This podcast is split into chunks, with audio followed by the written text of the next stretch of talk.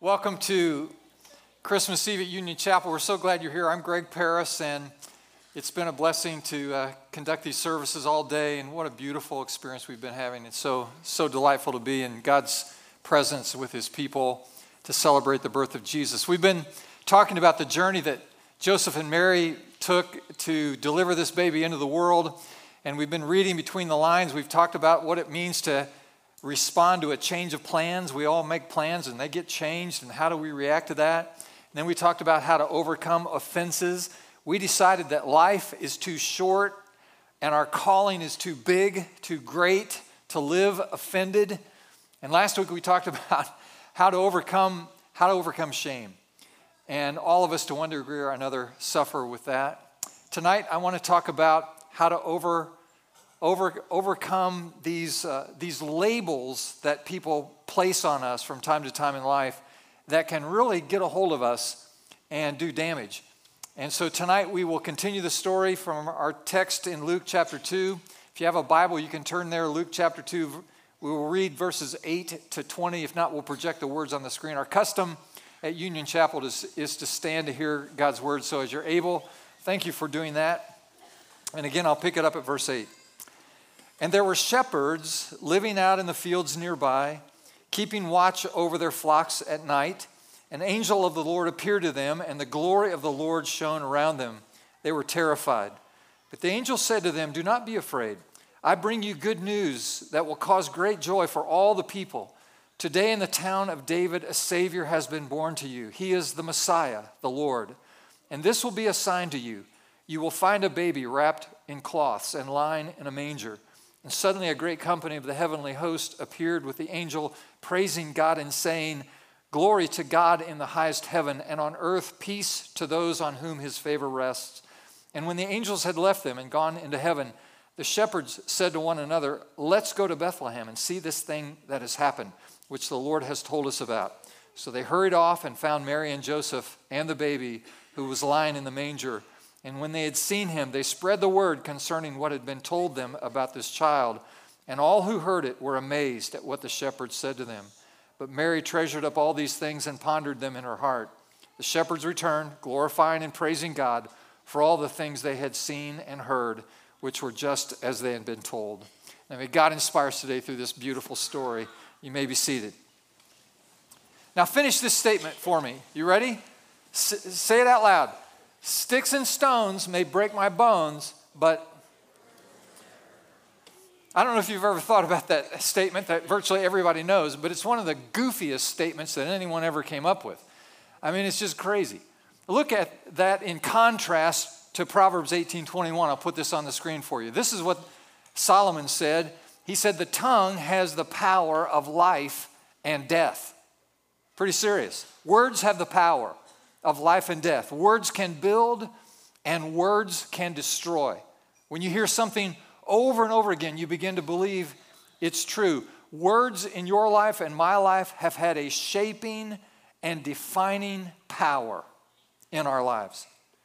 I know just by the law of averages that there are people in this room today who benefited from growing up hearing things like, I love you, I'm proud of you, you've got the right stuff, you can do anything you set your mind to do. I also know, just based on numbers, that there are people in this room who have suffered because you heard things like, you're stupid, you're ugly, you're worthless, you'll never amount to anything. Words have a powerful shaping force in our lives. And indeed, all of us have been positively and negatively affected in our present life because of words used to us in the past. Maybe it was a chronic belittling that came from our parents. Maybe it was a one time event when someone important in your life made a comment to you or about you that left you wounded and you internalized it. You began to assimilate it. You began to believe it in your own life. You're lazy, or you're just going to be an average student, or you'll never achieve at a high level, or you're just very insecure. You're just very weak. You're just a hothead. You always lose your cool.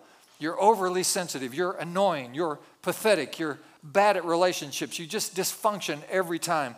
Your family is broken. You'll never have a happy Christmas because your family is too messed up. On and on these words can go. So that leads me to something I want to say at the beginning of this message. There are just two points. It's a holiday sermon. There are two points. They're on your outline in your bulletin. If you want to write these uh, fill in the blanks down, that would be good too. And this is the first thing I want to say. What's true about you now? What's true about you now does not have to be true about you later. What's true about you now does not have to be true about you later. And I want you to feel that. Would you internalize that? Would you believe it? Would you embrace it? And the reason that I can be so bold and confident in saying that is because I believe that God's power is bigger than your past. Now, that's where the amen goes in, your, in the sermon. I believe that God's power is bigger than your past. Yeah. God's grace is greater than any label some person has affixed to you. What's true about you now does not have to be true about you later. If you have embraced some kind of negative, immobilizing, self defeating label in your life that holds you back, that holds you down, that keeps you from God's best plan for your life, then let me just say, name it something different. Put a different label on it. Because what's true about you now doesn't have to be true about you later. Let me tell you a story. This is from the book of Genesis. This is the story of Jacob. Remember Abraham, Isaac, then Jacob, the next generation. Jacob now is looking for a wife, and he is uh, passing through a field one day, and he notices a young girl who is tending her father's flock. Her name was Rachel, and she was stunning. And Jacob took one look at her and said, Kazow, that is a beautiful girl. And the Bible's clear about this. In fact, this is what the Bible says Rachel had a lovely figure and was beautiful. No wonder Jacob warmed up to her immediately. Now, we also know that Rachel had a sister. Her name was Leah. And the Bible's pretty straightforward about Leah. While the Bible says that Rachel was beautiful, the Bible also says about her sister Leah that she had weak eyes. Leah had weak eyes. In other words, she had big glasses with big, big thick lenses in them, and so she couldn't see very well. that hasn't worked all weekend. I don't know why I keep trying these things. That's, that's really actually funny. And so I thought it was. So, so the Bible says Rachel's beautiful and that Leah has a really nice personality. So you're following this now. So Jacob goes to the father of these girls and says, I want your daughter Rachel's hand in marriage. And the father says, Okay, I'll give you my daughter Rachel if you work for me for seven years. Seven years, tend the flocks for seven years. And Jacob agrees to this arrangement. So for seven years, he works, works it out. And so after seven years, he said, Time's up, you know. Where's the daughter? And the father says, Okay, here's the daughter, marry her. And, and she had her face covered, but Jacob was smart. He raised up, and, and there was weak eyes. And she said, No, I'm, I'm not going to marry weak eyes. I want Rachel. And so the father said, Okay, you've got to work for me seven more years. He agreed. So for 14 years, he worked until he got Rachel as his wife. And they wanted to have a family and they tried to conceive. It was very difficult for them. They finally conceived a son and they wanted to have another baby. And so they, they finally conceived another son. And so Rachel now is about to deliver their second child, and something tragic happens. I want you to see what happened. And this is all in the context of renaming something. Name it something different. Look at Genesis 35 on the screen with me, verses 16 and 18. Rachel began to give birth and had great difficulty. And as she was having great difficulty in childbirth, the midwife said to her, Don't despair, for you have another son. And as she breathed her last, for she was dying, she named her son Ben Oni but his father named him Benjamin. Rachel, in her dying breath, named her son one thing, and the father named him something else. You know, I, I, I Googled the names that people are choosing for their children now in today's American culture. And so some of the boys' names that people are actually naming their kids, the boys' names are Arrow, A A R O W, Bobo, Miggy, Turtle, Hey, little turtle. Blade. You know, that'll look good on the tattoo, right? Blade. Some of the girls' names are Fruity, F R O O T I, Fruity. Drshti, D R S H T I. Watch the spelling there on the end. D R S H T I. Drshti, I think that's how you pronounce it. Some little girls are being called Messiah. No pressure there, right? And who's this? That's the Messiah. Live up to that. Some folks are naming their children, here's how it's spelled L A, then with a dash and an A. L A dash A. And when I look at that, it goes Laha, La'a. How would you pronounce it? Ladasha. Someone got it right. Ladasha. Oh, yeah, come on. Well, people are doing this to their poor children. Rachel named her son Ben Oni. Ben in Hebrew means son, and Oni means sorrow. Think about this. Here's this poor woman, she's giving birth and she knows she's dying. And so, out of her sorrow, she says, This is the son of my sorrow. I'll never get to raise him. I'll never get to care for him. I'll never be able to nurture him. I'll never see him grow. I'm going to miss his whole life. This is the son of my sorrow. And she dies. Now, it was also a sorrowful day for Jacob. I mean, think about this. He worked for that girl for 14 years, he loved her. And now that, now that they have their family, she leaves him. It's devastating for him. But instead of living in that devastation, Jacob decides to give the boy a different name. The mother, before she died, gave him the name son of my sorrow. But Jacob gives him the name Ben Jamin, which means the son of my right hand. The son of my right hand. Now, in Hebrew culture, Old Testament times, the right hand was the hand of blessing, the hand of peace. So when a father conferred blessing on his son, he put his right hand on his head and conferred the blessing. And so Jacob said, Listen, this is a sad day, but it's not always going to be a sad day. Good days are coming and good days are ahead. So I'm not going to name him the son of my sorrow. I'm going to name him the son of my right hand, the son of my blessing.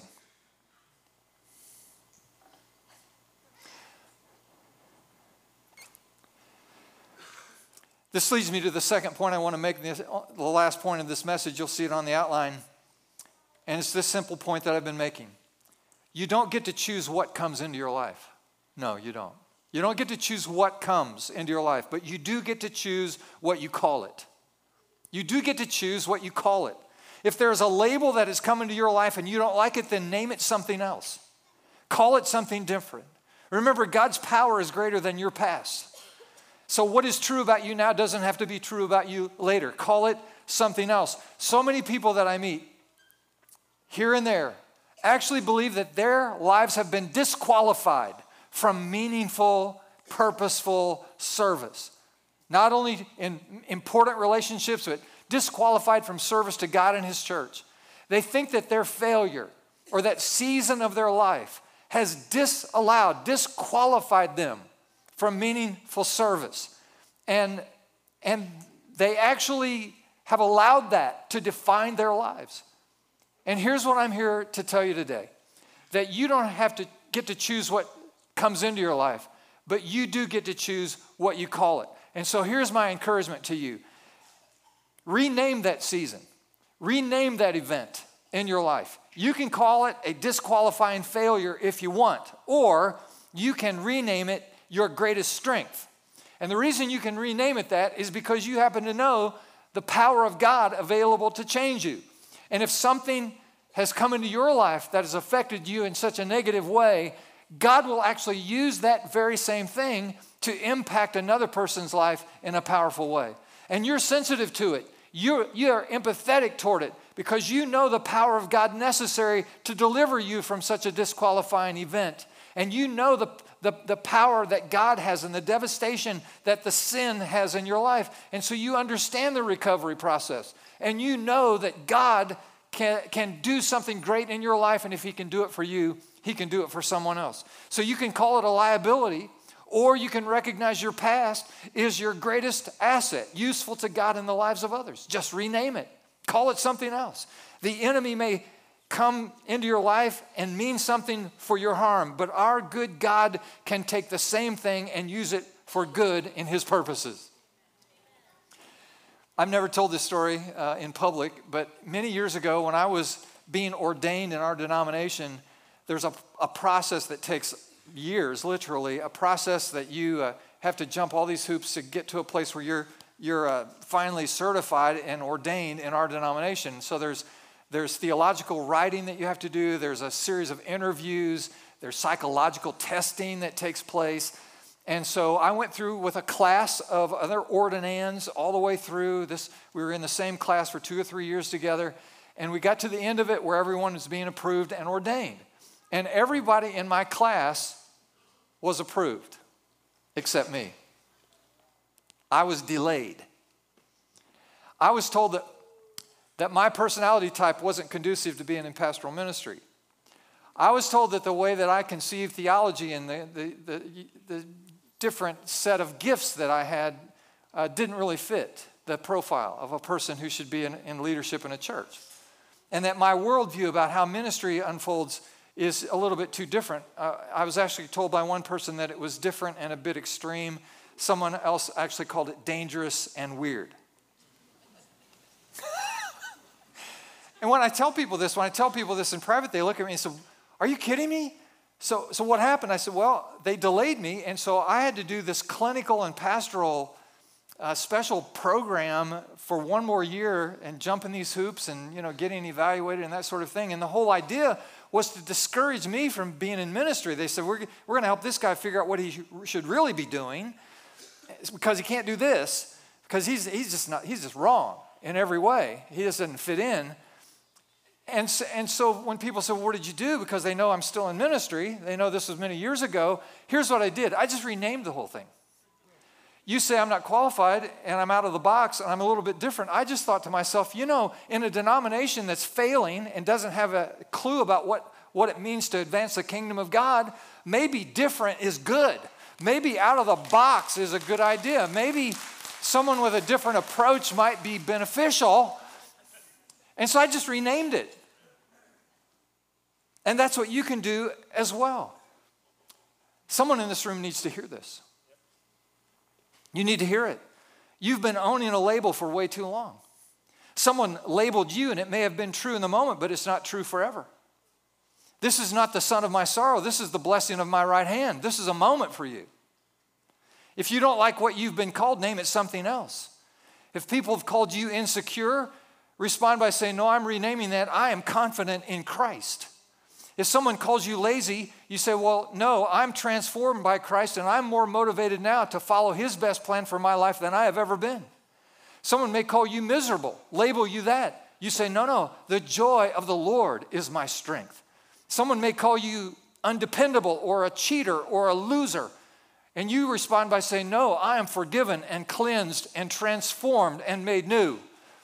Somebody say that you've been through a difficult season and it's disqualified you and you say, no, no, that season was in order to be conformed to the image of Christ.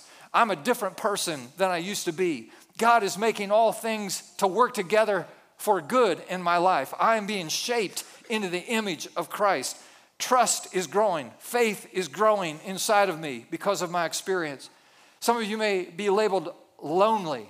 I am so lonely, and especially at Christmas, it makes me feel so lonely. How about this? Rename it I'm growing closer to Christ, more dependable, dependent on Him. He is my strength, He is my identity, He is my hope.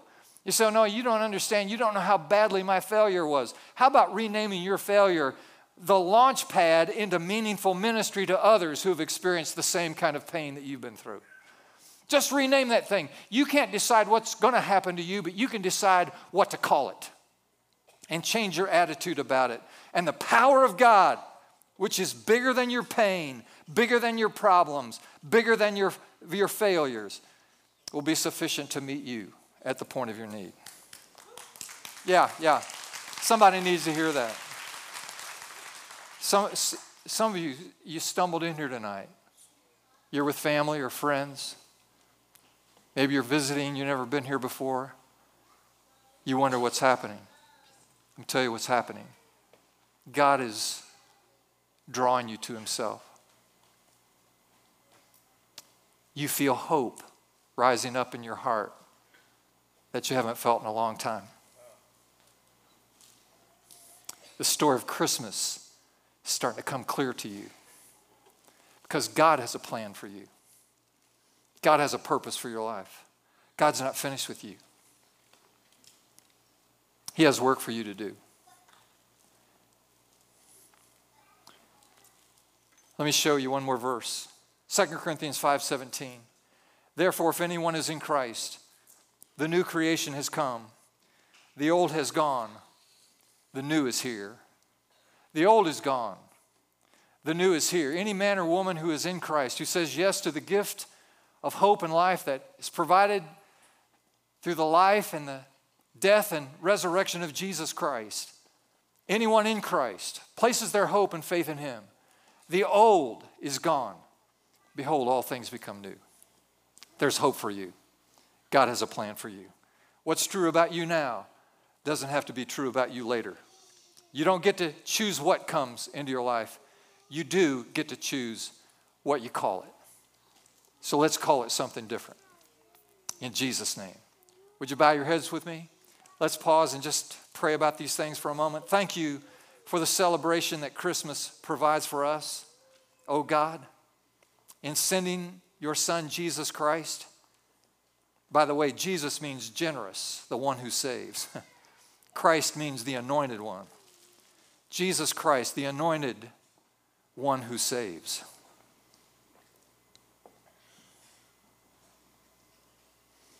And if you're in the room today and you're connecting some outward label with your inward identity, and you know it's been a hindrance to you, then let me pray for you.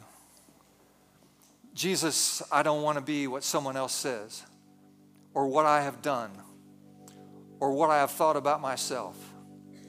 I want to be who you say I am. You say I'm forgiven and accepted and loved and useful and joyful and at peace. God, may we never again call ourselves what is contrary to your image of us. And through it all, conform us to your image and make us more and more like Jesus.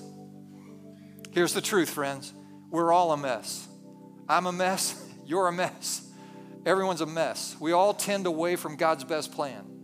We all have sinned. And as I mentioned, you may be sensing something happening to you right now.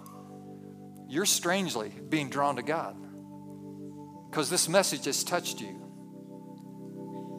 Let me tell you what that is it's God drawing you closer to Him. You're not here by accident. You're here because God wanted you to be here so you could receive a new label forgiven, accepted, loved, child of God. You walked into this room tonight with one label sinner, separated from God by sin. You're going to leave with another label a child of God member of his family. Jesus came to this earth to live a sinless life, to die in our place as a sacrifice for our sins, rose again on the third day so that anyone who calls on him will be saved from their sins. If this is your hope and this is your prayer tonight, then I want you to pray this prayer with me. Pray it out loud. Believe it in your heart. God will hear you. Everyone, I'm inviting you to pray this out loud after me. You ready? Heavenly Father, I turn to you. Lord Jesus, forgive me of my sins. Make me new. Give me a new name, a new label, forgiven, child of God. I want to know you, live for you, serve you. Thank you for new life. I give you mine. In Jesus' name I pray. Amen.